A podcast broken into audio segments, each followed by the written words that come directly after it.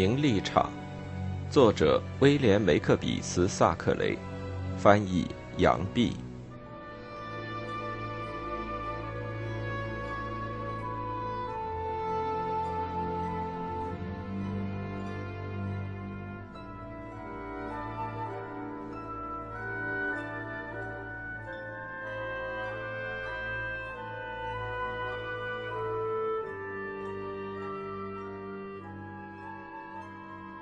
第二十三章，都兵上尉继续游说。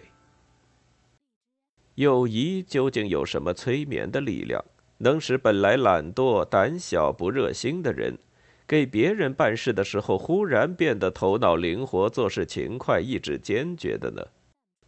拿着阿莱克西斯来说，埃里沃托逊博士对他演了一些手法，他便疼痛也不怕了，后脑勺子会看书了。几英里外的东西也看见了，下星期的事情也能预言了，还会做许多别的千奇百怪的，在他正常状态中所不能做的事。同样，一个人受了友谊的事的时候，本来胆小的变得勇敢了，本来怕羞的有了自信了，懒带动的也肯动了，性子暴躁的也谨慎小心肯担待人了。从另外一方面看，为什么律师自己打官司便不敢自作主张，倒要请他渊博的同行来商量呢？医生害了病，干嘛不坐下来，照着壁炉架子上的镜子瞧瞧舌头，就在书桌上给自己开张方子，反要求助于平日的对头呢？我问了这许多问题，请聪明的朋友们自己回答。你们都知道。人性的确就是这样，既肯轻信，又爱怀疑。说他软弱，他又很顽固，自己打不定主意，为别人做事倒又很有决断。咱们的朋友威廉·都宾本人非常好说话，如果他爹娘逼着他，没准他也会跑进厨房把厨娘娶来当妻子。为他本身利益打算，哪怕叫他过一条街，他也会为难的走投无路。可是为了乔治·奥斯本办事的时候，反倒热心忙碌。最自私的政客钻营的精神也不过如此。乔治和他年轻夫人新婚燕尔，在布拉伊顿度蜜月的时候，老实的都兵便在伦敦做他的全权代表，替他办理婚后未了的事务。他先得去拜访赛特利老夫妇，想法哄老头子开心，又得拉拢乔斯和乔治两舅俩接近，因为赛特利已经失势，靠着乔斯是布克雷沃拉的收税官，还有些地位和威风，或许可以使奥斯本老头勉强承认这门亲事。最后。他还得向奥斯本老先生报告消息，而且必须缓和空气，竭力不让老头子生气。都兵心下暗想，自己的责任既然是向奥斯本家的一家之主报告消息，为权宜之计，应该先和他家里其余的人亲近亲近，最好把小姐们都拉到这边来。照他看来，他们总不会真心为这事儿生气。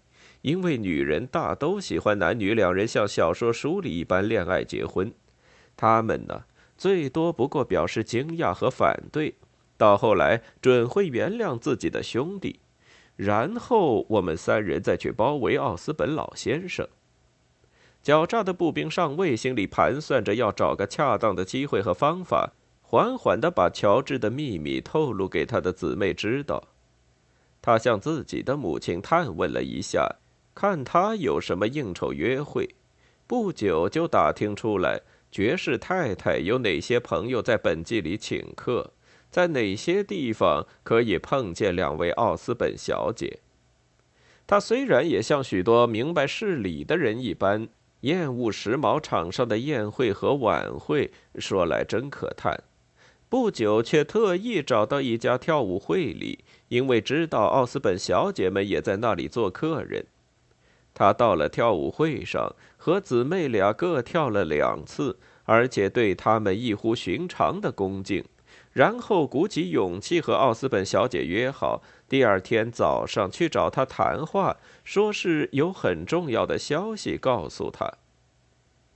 他为什么突然往后一缩？为什么对他瞅了一眼，随即又低下头去望着自己的脚板呢？他很像要晕倒在他怀里的样子，幸而他踩了他一脚，才帮他约束了自己的感情。杜宾的要求为什么使他这么慌张？这原因我们永远也不会知道的了。第二天，他去拜访的时候，玛利亚不在课堂里陪伴他姐姐。乌德小姐口里说要去叫他来，一面也走开了。客厅里就剩下他们两个人。半晌，大家都不开口，只听得壁炉架上那架塑着伊菲基尼亚祭献的钟滴答滴答刺耳的响。奥斯本小姐想引他说话，便道。昨儿晚上的跳舞会真有意思啊，杜宾上尉，你跳舞很有进步呀。他又做出很讨人喜欢的顽皮嘴脸，说道：“准有人教过你了。”啊，呃，可惜你没见我跟奥多少佐太太跳苏格兰舞的样子，我们还跳三拍子的快步舞。你看见过这种跳舞没有？哦，你跳舞跳得真好。跟你在一块儿跳，本来不会的也就学会了呀。少佐太太是不是很年轻、很漂亮呀，上尉？他接着问。嫁了当兵的丈夫真急死人呢。时局这么不好，亏他们倒还有心思跳舞。哎，杜宾上尉，有的时候呀，我想起亲爱的乔治，怕得我直发抖。可怜他当了兵，危险真多。杜宾上尉。你们连队里面结过婚的军官多不多？乌德小姐想到：“哎呀，他这把戏耍得太露骨了。”家庭教师这句话虽然是对着门缝说的，里面的人却听不见，只算是括弧里的插句。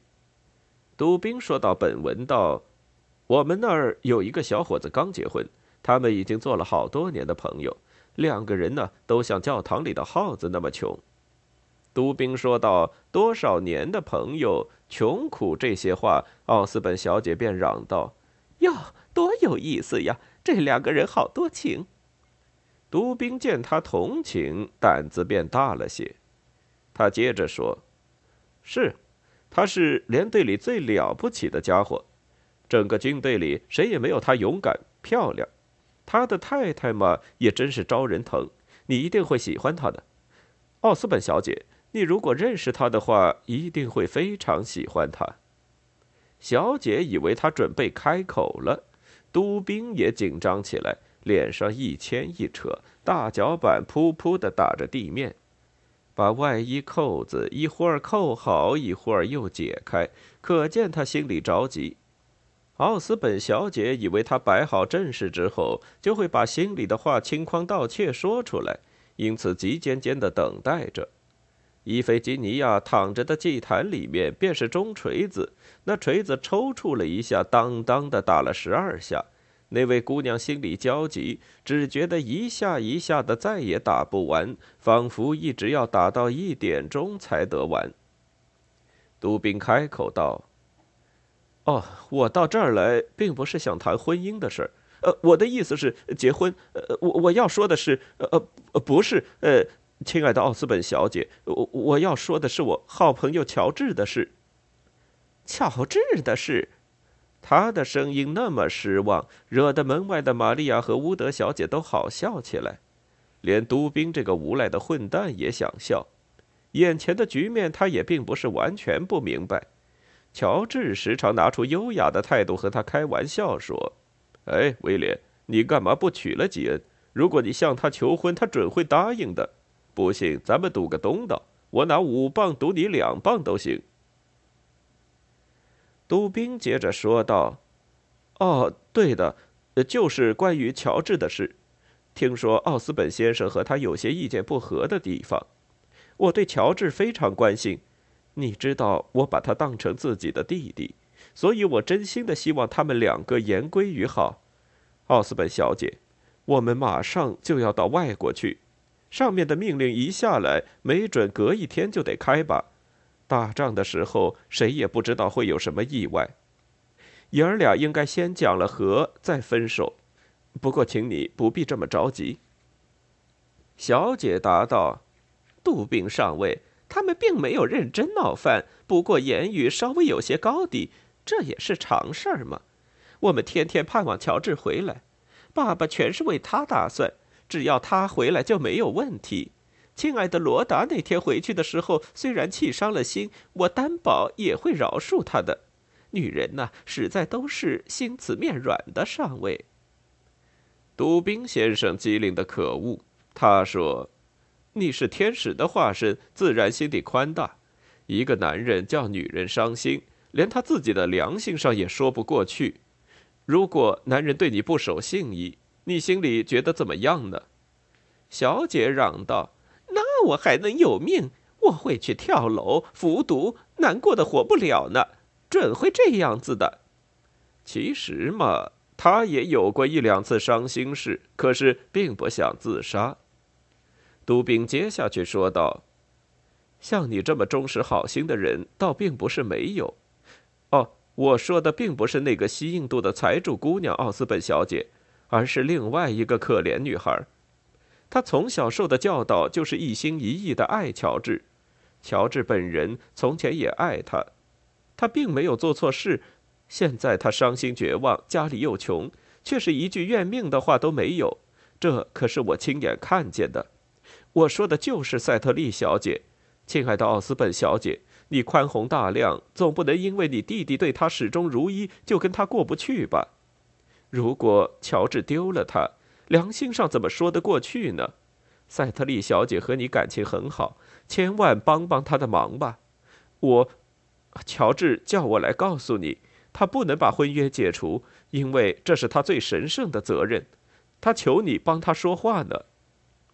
杜宾先生只要受了感动，至多在刚开口的时候迟疑一下，以后便能滔滔古古的说下去。当时奥斯本小姐听了他的口才，很有些活动。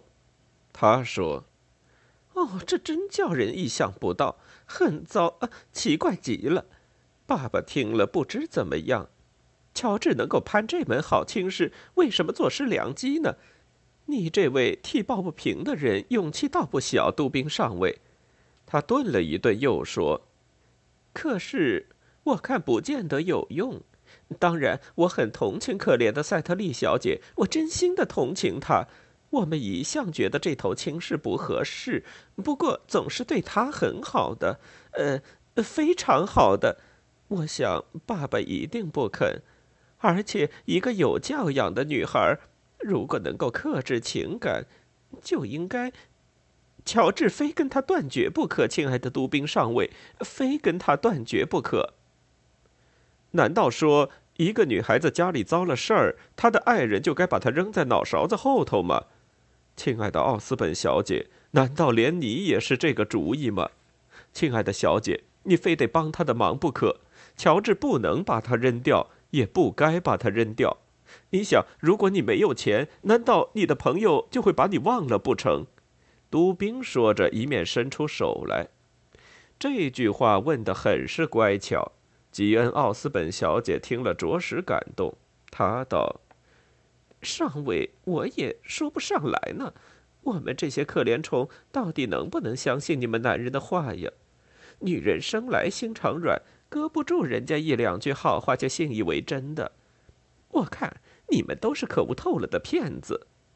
杜宾觉得奥斯本小姐和他拉手的时候捏了他一把。他慌忙松了手，道：“骗子？哦不，亲爱的奥斯本小姐，男人并不是个个都会哄人。你弟弟就不是这样的人。乔治从小就爱艾米莉亚·塞特利，不管别的小姐有多少家私，他只肯娶艾米莉亚。他应该丢掉她吗？”你难道要劝他丢掉她吗？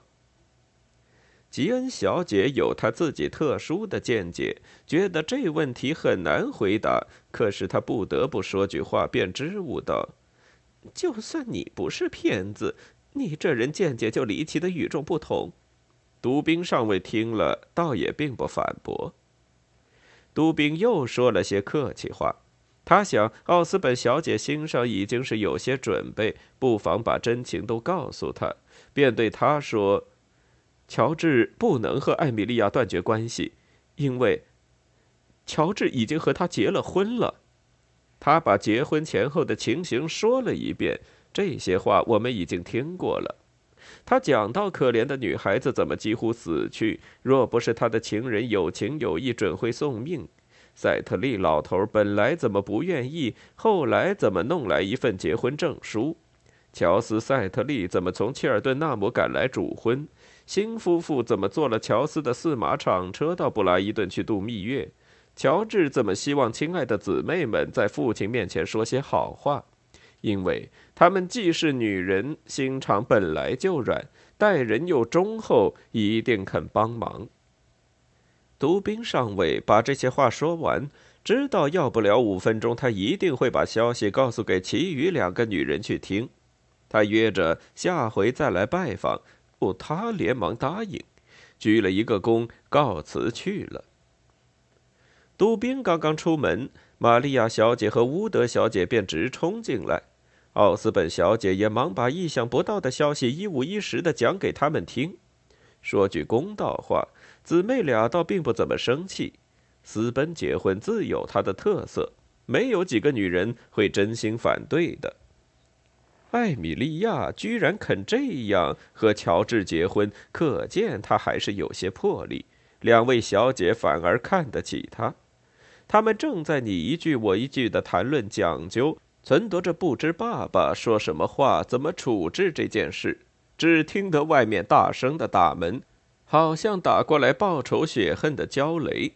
里面几个窃窃私语的人都吃了一惊，他们以为准是爸爸回来了，哪知道并不是他，却是弗莱特利克·白洛克先生。在先本来约好。等他从市中心出来，便带小姐们去看赛花会。不消说的，要不了一会儿的功夫，秘密全给这位先生知道了。他诧异的不得了，可是脸上的表情却和姊妹俩多情善感、大惊小怪的样子截然不同。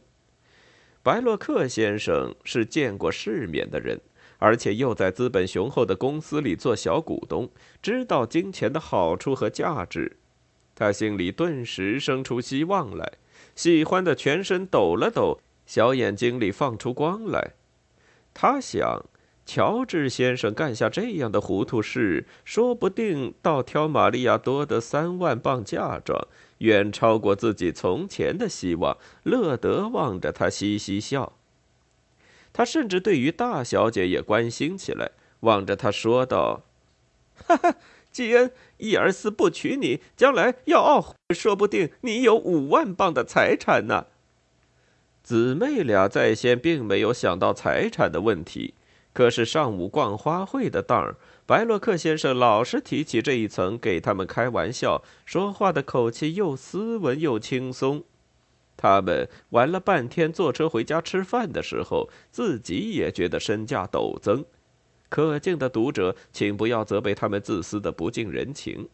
今天早上，写书的人坐着公共马车从李士满出来，他坐的是车顶，在换马的当儿，看见三个小孩子欢天喜地、亲亲热热的，竟在路旁一汪子水里玩耍，弄得泥污肮脏。不久，另外一个小孩走过来说：“宝来，你的姐姐得了一个便士。”孩子一听这话，立刻从泥水里面走出来，一路跑过去，跟着贝格屈奉他。马车动身的时候，我看见贝格神气活现，向附近卖棒糖女人的摊儿上大踏步的走去，后面跟着一群孩子。